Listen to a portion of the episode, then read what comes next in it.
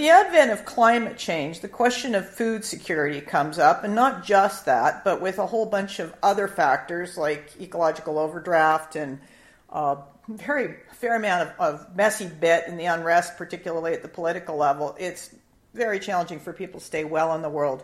If you look at it from a larger scale, we've got seven point something billion people in the world. And one of the most disturbing aspects of that is that we waste a lot of food. We waste something like $31 billion worth of food in Canada. 47% of that is in the home. Worldwide, it's $680 billion US in industrial countries. It, it, that's, a massive amount of, of food wastage. My name is Donna Jones. I'm the host of the Insight to Action podcast. It is a program that is designed for both business innovation innovators and also for helping to shape an understanding of the evolution of consciousness in the world today. Michael Mole is with me today. He's got a startup company which is called My Green Spaces, and his company has tells really, I think, the, the tale that that is in- incredibly interesting for everyone who would like to take some small steps to look after themselves from a food point of view, but also from a wellness point of view. So, Michael, welcome to the program. Thank you so much. Thank you for having me, Donna. Let's get started with talking about how did your startup get started? What was the inspiration behind it? My startup was inspired by some actions I took with my girlfriend, now fiance. But originally, I guess the really was inspired from my childhood. I grew up in Kenya. My grandparents live in the city on a beautiful five acre property that they refused to subdivide as everybody rushed to create townhomes. And uh, they actually have a combined around a thousand acres of farmland spread across the country. The biggest farm being about 700 acres, a meat ranch, but they have flower farms, strawberry farms, traditional cash crops like corn, bean, maize, etc. Um, and so I was so lucky to grow up in the city on five acres with avocados and guava and corn in the backyard and berries. And, you know, I didn't take it for granted, but I definitely felt blessed and it, that was my normal. And then I came to Canada to study business and my minor in sustainability. I came here on a scholarship and, you know, really opened my mind to the challenges that we had globally in sustainability and even in the West. And so I started growing food with my girlfriend at the time. We grew food for four years, and it was amazing. We started with our little patio, had a small herb planter that had mint, um, oregano, thyme, basil, and the mint just cannibalized and took over. So that was our first little mistake. Had to have a little mojito party to get rid of all of the mint. What was amazing with that garden is we were able to really meet our community. We had it in the front yard of our apartment building, and we got to meet all of our neighbors and that was really something special to me to see what the power of gardening was secondary. First was we were able to grow food for a month and a half and eat out of the garden for that month and a half, barely buying anything from the grocery store, maybe some tomatoes. And so that was that was really a powerful moment. And then learning that a lot of people coming into our garden because it was in the front yard of our building were either struggling or were interested in getting involved or were too scared to get involved. And I just started seeing a pattern of fear and barriers and support need for new gardeners. And I also started noticing the age range. You know, like a lot of young people were getting interested in growing their food just like myself. So I thought, you know, how would we help lots of people do this? I already had experience with startups, uh, starting two startups where we developed apps and so I thought an app would be a great way to have a master garden gardener in your pocket that could go around and help millions of people grow their own food. And so I sketched it out, and then I went forward towards building a team in 2014. You know, I appreciate the backstory on that. What's where were you in Kenya? What city was it? Nairobi or? I was in Nairobi, Kenya. Yeah, I've been there. I know that city, so that's remarkable that you were that, that that's the experience you had growing up in that city because the other side of that city is quite noisy, like any city for that matter. I too grew up in the country, and we had what was then termed an acre of garden, and we lived on that all winter long. And so I, I really appreciate what you're doing with this. Now, what are you finding as bringing drawing people to gardening? You know, I mean, first of all, you've talked about connection, which is incredible you know, person to person connection as opposed to connection through um, Facebook or the tech. What what are you finding are the values of your client base and those people that are stepping up to, to do some gardening? Yeah, so we we really find that different people have different whys. Why am I gardening? And you know, we say that you might come in for a different reason, but you're going to get out with, uh, you know, majority of the benefits. And so it's it's like yoga as well. And so what we really found was people wanted one to be connected back to their food. You know, they didn't know how it was grown. They didn't know where it was coming from. They didn't know how to grow it. They didn't know what good food is. And so that yearning to be reconnected and knowing that there's something, you know, off with our food system. Not all of it, but some things. So that that internal desire is what really gets me excited is that we're not pulling people into this. You know, people are, are starting to discover that they want to do this. The second thing is having that skill set. I think there's some people who, you know, gardening is an amazing hobby. People who do it are very passionate about spreading, and uh, so people are looking at, I want to pick up a skill this year. I want to be outside more. I want to eat local. I want to impact the environment positively. And so you see all these trends, vegetarianism, veganism, environmental movements, conscious movements are adding to people to say, how can I be more mindful? How can I be, I can make a better impact on the planet? And then, you know, they funnel into gardening as one of these options as well. The other thing is growing with your kids people really find it, you know, to transfer that knowledge. You know, maybe it skipped a generation for them. They grew up with their grandparents or parents, and then they became city workers. You know, the biggest thing that we found so far is it hasn't been about saving money. There is a subset of people who are doing that, but the initial drive of the early adopters, at least what we're seeing, is is that passion. Is those they want to live out their values, they want to reconnect, they want to be positive on the planet, and then saving money happens. But you know, as we both, you know, will discuss is it's not just your private savings that happens. It's, it's the net benefit on the whole system when you grow locally, when you grow your own, when you grow your community. Um, and I think that's those numbers we don't really take into account a lot. No, exactly. That, that is absolutely true. Tell me more about how gardening contributes to well-being, both personally and connect, you know, in, on a community basis. What have you seen there? So what what we've seen that's really exciting is that gardens grow community and gardens grow people. And so as you garden, you become a better person in that it is a growth experience in leadership, in compassion, consistency. And so you show up every day to your garden, you put in care and attention, and the garden is a great feedback loop for that. So the second thing is just the, the sheer mindfulness of having a living system, a complex system, lots of moving parts, and having to be present with that and think through it. In fact, they did a TED talk. This uh, gentleman had 30 years of research, and he asked, you know, why do people live to be 100 centurions? And there was a great, great correlation between that and people having gardens.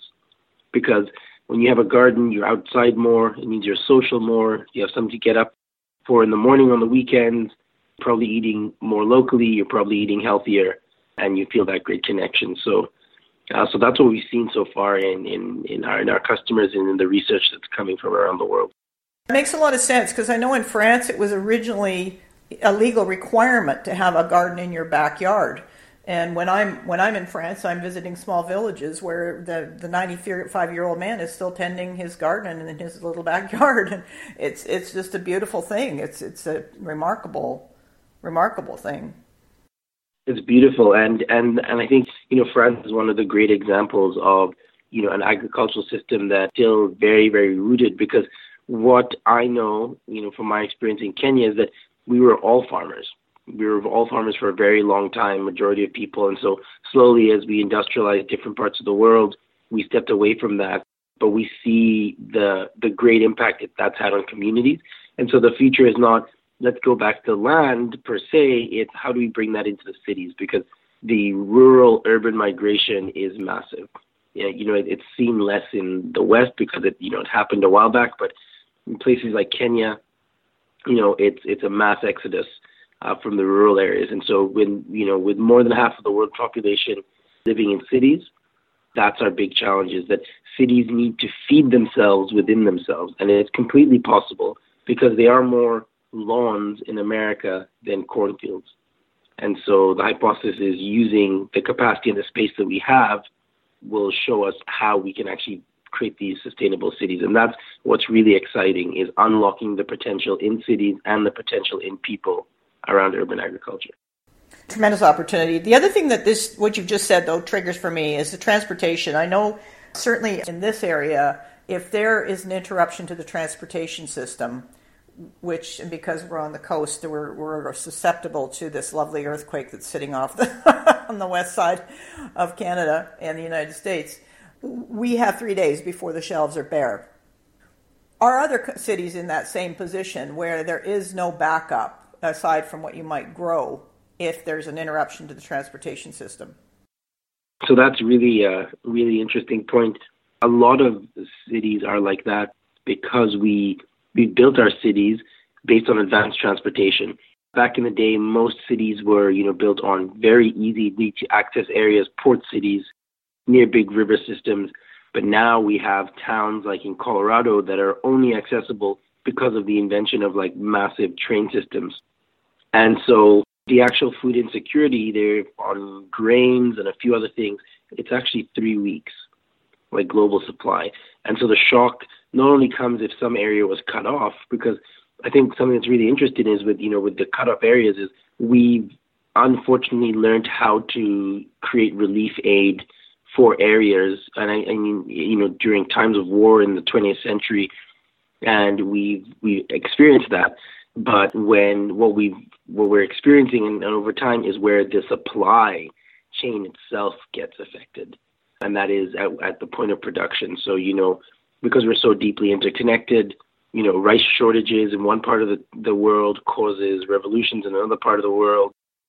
The trading of different things as commodities, so quinoa, for example, and that price fluctuating, affecting how locals can afford food there and things. So it was interesting. In, in, in America, they had a shortage of uh, salad greens because the harvest, and there's a lot of uh, mildew on one part of the harvest because they grow you know, 80% of the stuff in Arizona in the winter, and we grow the rest of it in the summer in California. But because it was raining so much in California, it was delayed. And so you have this shortage, and something similar happened in two European countries. This was this February. And so America was exporting salad greens to Europe. You can see how interconnected it, it all is, and so where the shortages can come. And so, really, resiliency is about growing local having a diversified import strategy as well, and just understanding that we are dependent on each other. And I don't think it's terrible to be dependent. I think interconnectivity around the world is amazing, and it's opened up a lot of great things. But we just have to sort of see the risk layer involved with that as well.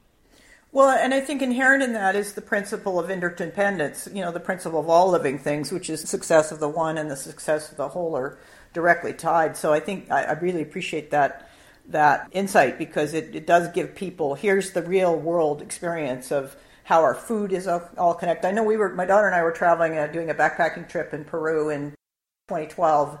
we stayed in a small village and uh, we walked into the kitchen, which is you know a dirt floor and, and a wooden table, and all around the inside of the kitchen were sacks of quinoa. And I mean sacks of quinoa. And of course here most other places you walk in to try and and per- purchase that, and it's expensive.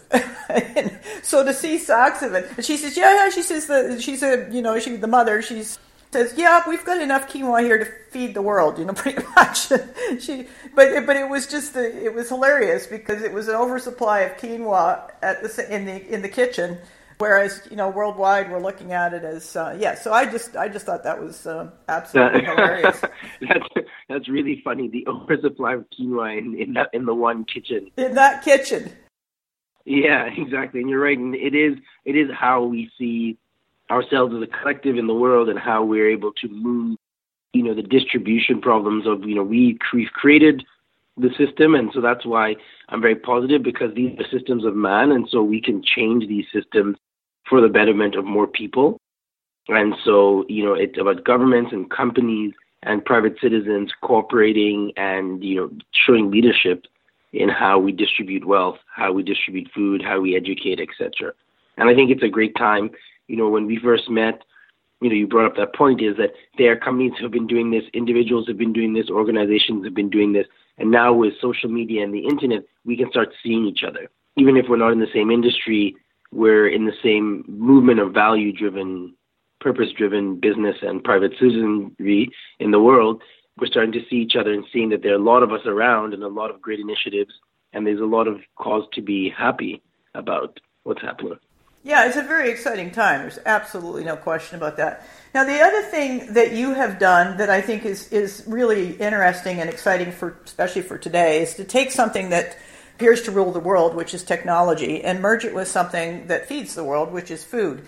Let's talk a bit about how you see the interface between tech and food and, and, and connection. Yeah, thank you. That's a really great question. What I'm seeing so far is that technology and the way we now have it with this very personalized device, the mobile phone, it allows us to meet people where they are. And I think that's the first thing that we realized in my green space is it's a no judgment zone of your ability to garden. I, you know, I know, you know, from where I'm from and, you know, people would make fun of you if you'd never dug in the soil or you'd never, you know, loaded some manure or fed some chickens or milked a cow or, you know, those sort of things. But now we're so far removed from that in some places in the world, especially in the West, that getting to someone on their phone, they may not make it to a workshop. They may never have been to a farm but they definitely now know how to use this really great advanced piece of technology that brings them data, lets them output data to the world and connect. And from that place, we can really start them on this journey towards becoming uh, an expert in growing food. And I, I thought that's that's that's really really cool. The second thing is that technology is is being used, at least personal technology, for you know not as a distraction engine, but as a medium for messaging, advertising, etc. And in the old way. I think the you know the new way of, of advertising and media is, is storytelling, not interruption marketing through ads, etc. And so you know we haven't seen it used to its full potential. So I really see things like my green space showing the next generation that you know it's not just immersive game environments that that, that are useful with technology. We can use technology to get back outside. And, you know, so when we do workshop with kids, they're able to use our app. They're able to learn in the classroom a lot of digital media, but then we want them to be planting in the soil. We want them to be setting up a physical garden. We want uh, the practical side to to get in there as well. And so I really like that fact that we're able to use the screen to get people outside. I mean, I love the innovative thinking there because it does it takes it takes an unlikely partner, which is technology, and matches it with with the goal, which is to get outside. I know in some schools they have gardens, and what I've noticed about that is that they treat it as a project. So they they don't treat it as a value. They treat it as a project. So you'll have these garden beds that'll all be built out, and then you'll walk by there, and no one will have eaten the food. It, it's all gone to seed. They haven't looked after it. They haven't cared for it. So they've gotten to they've gotten part of the equation, but not the complete equation. And and I think I'm hoping anyway, and I you know I'd love to hear your your thoughts on this, but I'm hoping that that this is about instilling values and connection to the land as much as anything else because we've lost that in a fairly large way. Yes, and I and you know really thank you for bringing that up. It it, it is it, it really really is about that. Gardens in your on your patio on your balcony. It's it's a bit of a Trojan horse, but in a good way. Is that we are seeding the opportunity for people to experience really great values around food and connection.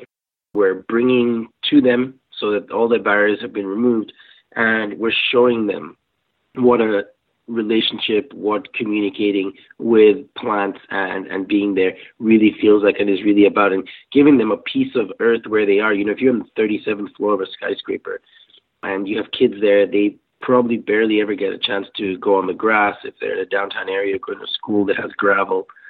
So really connecting people and showing them you know what's like what's possible what is a climate you know if you grow indoors completely controlled environment which is a really great thing for food security and we need to look explore at all the different ways of food production but when you grow outside with your environment, then you sync with the climate, and then you get a very, very mindful presence.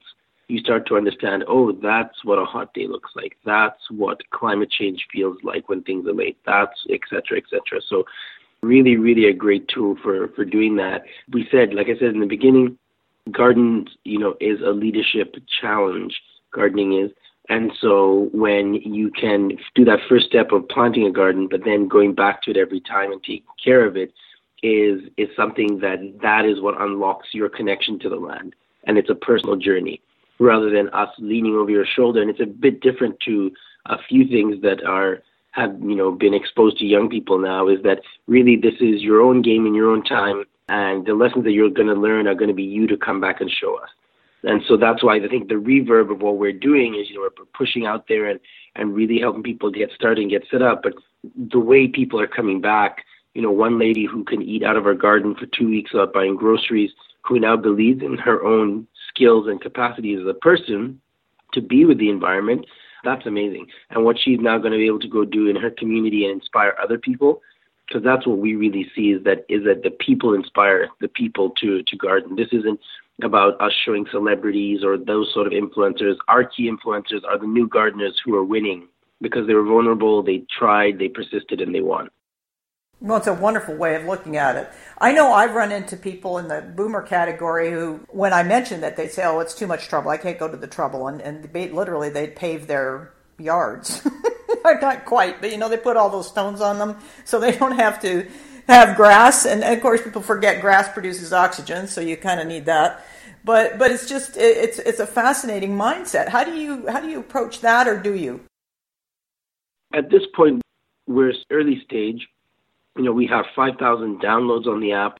It's really exciting because we're getting on average about 40 downloads a day now organically and we're talking to a lot of people. But these, you know, the participation in gardening right now in America, they estimated about 30 million people in the states.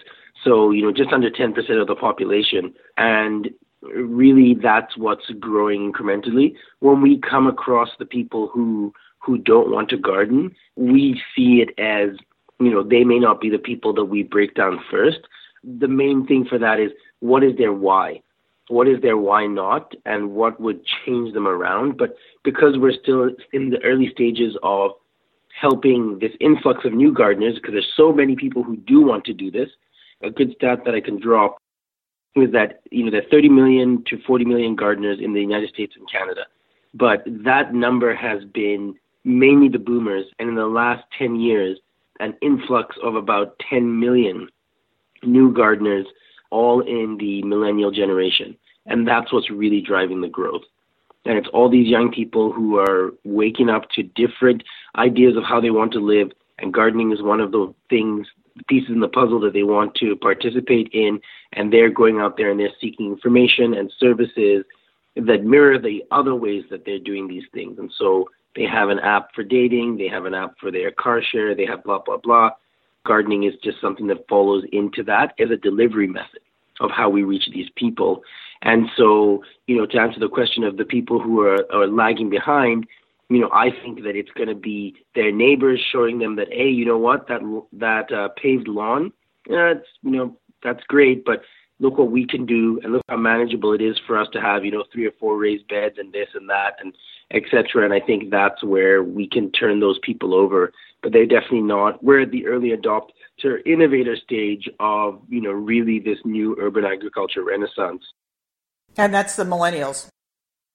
That's the millennials, right. I think that's fantastic. It's extremely exciting, and I think it counterbalances a lot of what you hear in, in the business press, certainly, which is about the tech addiction and all of that stuff. So I'm, I'm really delighted. You are uh, heading off to Dragon's Den, I hear? Yep, we're heading off to Dragon's Den next week. I'm going to be in Toronto, and we're going to be filming on Wednesday in the Den. So it's going to be really exciting. And do you know when that will be broadcast? You don't get guaranteed to be on the show because it is a live. It is a live filming. I mean, they do. You know, they cut it together, but it's not. You know, it, it is. It is what happens in the Den. We're just really excited to participate in this. It's an honor to be to be called out, and we you know we took the chance on it, and I think it's going to be a great experience uh, all around. So I'm I'm excited to to to hear their opinions and their inputs, and to just to engage with them. So I think they're they do have a great range. They have millennials and boomers, and it's going to be great just to have that discussion around what does food mean to them, what does urban agriculture mean to them, what is you know the growing and being a gardener and learning about their challenges and ideas and then seeing how what we've done fuses into that. And I think there's going to be a an exciting moment for them. Well, I think it's tremendous. Now, we haven't talked about Gen X. Where do they fit in the demographic of gardeners? Yeah, so I think that's you know the one thing with the with the demographics is that you know when we say millennial, the Gen X really is depending on how old their kids are, it's different motivations. So, for example, we have um, boomers who are downsizing, and so they want to they're looking for new solutions and to grow in smaller spaces. We have uh, Gen X who could be, you know, wanting to have something for their kids, wanting to finally they've moved into a bigger house. It's time for them to do that. So we know that the influx has been millennials, and I think that definitely bleeds into to Gen X. But it's this new, it's the sort of conscious private citizen is really the bigger overarching idea that we don't we can't structure people just in their demographics. I think the real structure is socioeconomics. You know, do they have the space, time, money, etc. to participate? Do they have the desire because of where they where they are and like what their the laws of their city? And so it's a very like when we do workshops, we get a spread of all across the people that are that are that are getting involved in this. And what we want to show through our app is that the community is that. You know, you can have a boomer and a millennial, and we're not separated like that. I know that you know marketing statistics etc. does that, but it's it, you know we don't see it that different. We see these as people who desire to grow, and we see their pain points and their value propositions, but they're all part of the same community to us at least. Hallelujah! Thank you. That's brilliant. And anything you want to add and share with, with listeners? What we've done at My Green Space is stage one of helping people grow their own food with confidence. And so what we've created is an app that is a master garden in your pocket. You download it, it takes your location, which means it has 36 towns, cities, villages in North America. That's Canada, United States, that's Alaska to Miami, Vancouver to Newfoundland. It shows you all the vegetables that can grow in your city. And then you start to do a visual plan of your garden. It asks you how much sunlight, do you live on a rooftop, do you have a balcony, a condo, etc. How much space does your garden have? And then from there, it shows you a new set of plants that will definitely grow in your new base constraint. So a balcony in Miami with a couple hours of sun, here's what you can grow. And you add those to your box. It then companion plants and shows you how to space each of those plants and which should go next to each other. And then you get daily reminders of how to plant, how to water, how to harvest. And if you run into any problems, organic solutions for dealing with pests and diseases. So with that and supplying you with the supplies that you need to get started, we really think that we created the first iteration of a platform that can truly help people grow with confidence. And it's a free download, it's a free app to use. So I encourage people to occupy their gardens and their living spaces, turning them into green spaces, and uh, they'll be very pleasantly surprised by uh, what gardening gives back to them. Go to mygreenspace.co, mygreenspace.co, and uh, it's uh, it's an iOS and Android app, free iOS and Android. We will be bringing it back to the web next year, but right now it, it is it is fully mobile based. Fantastic. Michael, thank you very much for being on the program. And I know there's plenty in here for people to take a hold of that and, and start growing. I just want to add a story of my own. When uh, my daughter was very little, I built some garden beds in the driveway to show her where her food came from. And we had a fascinating situation. We had kids coming up, and this is in a city, of course, but we had kids coming up who would not eat the lettuce out of the garden because it wasn't real lettuce, the real lettuce you found in the grocery store. We had another situation where a mom wouldn't eat the lettuce because it had dirt on it. And that that was a real telling indicator. I mean, my daughter's now almost 30, so a long time ago, and that kind of disconnection has continued. So I really hope that with the ideas that Michael has given you, go to his app, try it out, get started on growing uh, no matter uh, who you are or where you live, something can be done. So I'm very excited by what we talked about today. When you listen to this, Michael will have already shot his episode, and I will be in Montreal speaking at Spark the Change Montreal, both on evolving leadership consciousness as kind of a TED style talk, and also running a workshop on decision making in, in ambiguity and uncertainty. So I'm looking forward to that. Please share this program and help me get the podcast out to as many people as possible. Thank you very much for listening in and go to my website for more information from insight to action.com. I also write for the Huffington Post blog there monthly. Got a chapter coming out in Ervin Laszlo's new book on the intelligence of the cosmos that's about the new purpose of business, and specifically it's about networking, epigenetics, and emotion in the workplace. And I wrote Decision Making for Dummies. So there you go. That's that's it. So if I can be of help to you with decision making or advancing your skills to work with unfamiliar territory, please reach out on and Twitter. It's at ep dawna d a w n a underscore Jones. Thanks so much.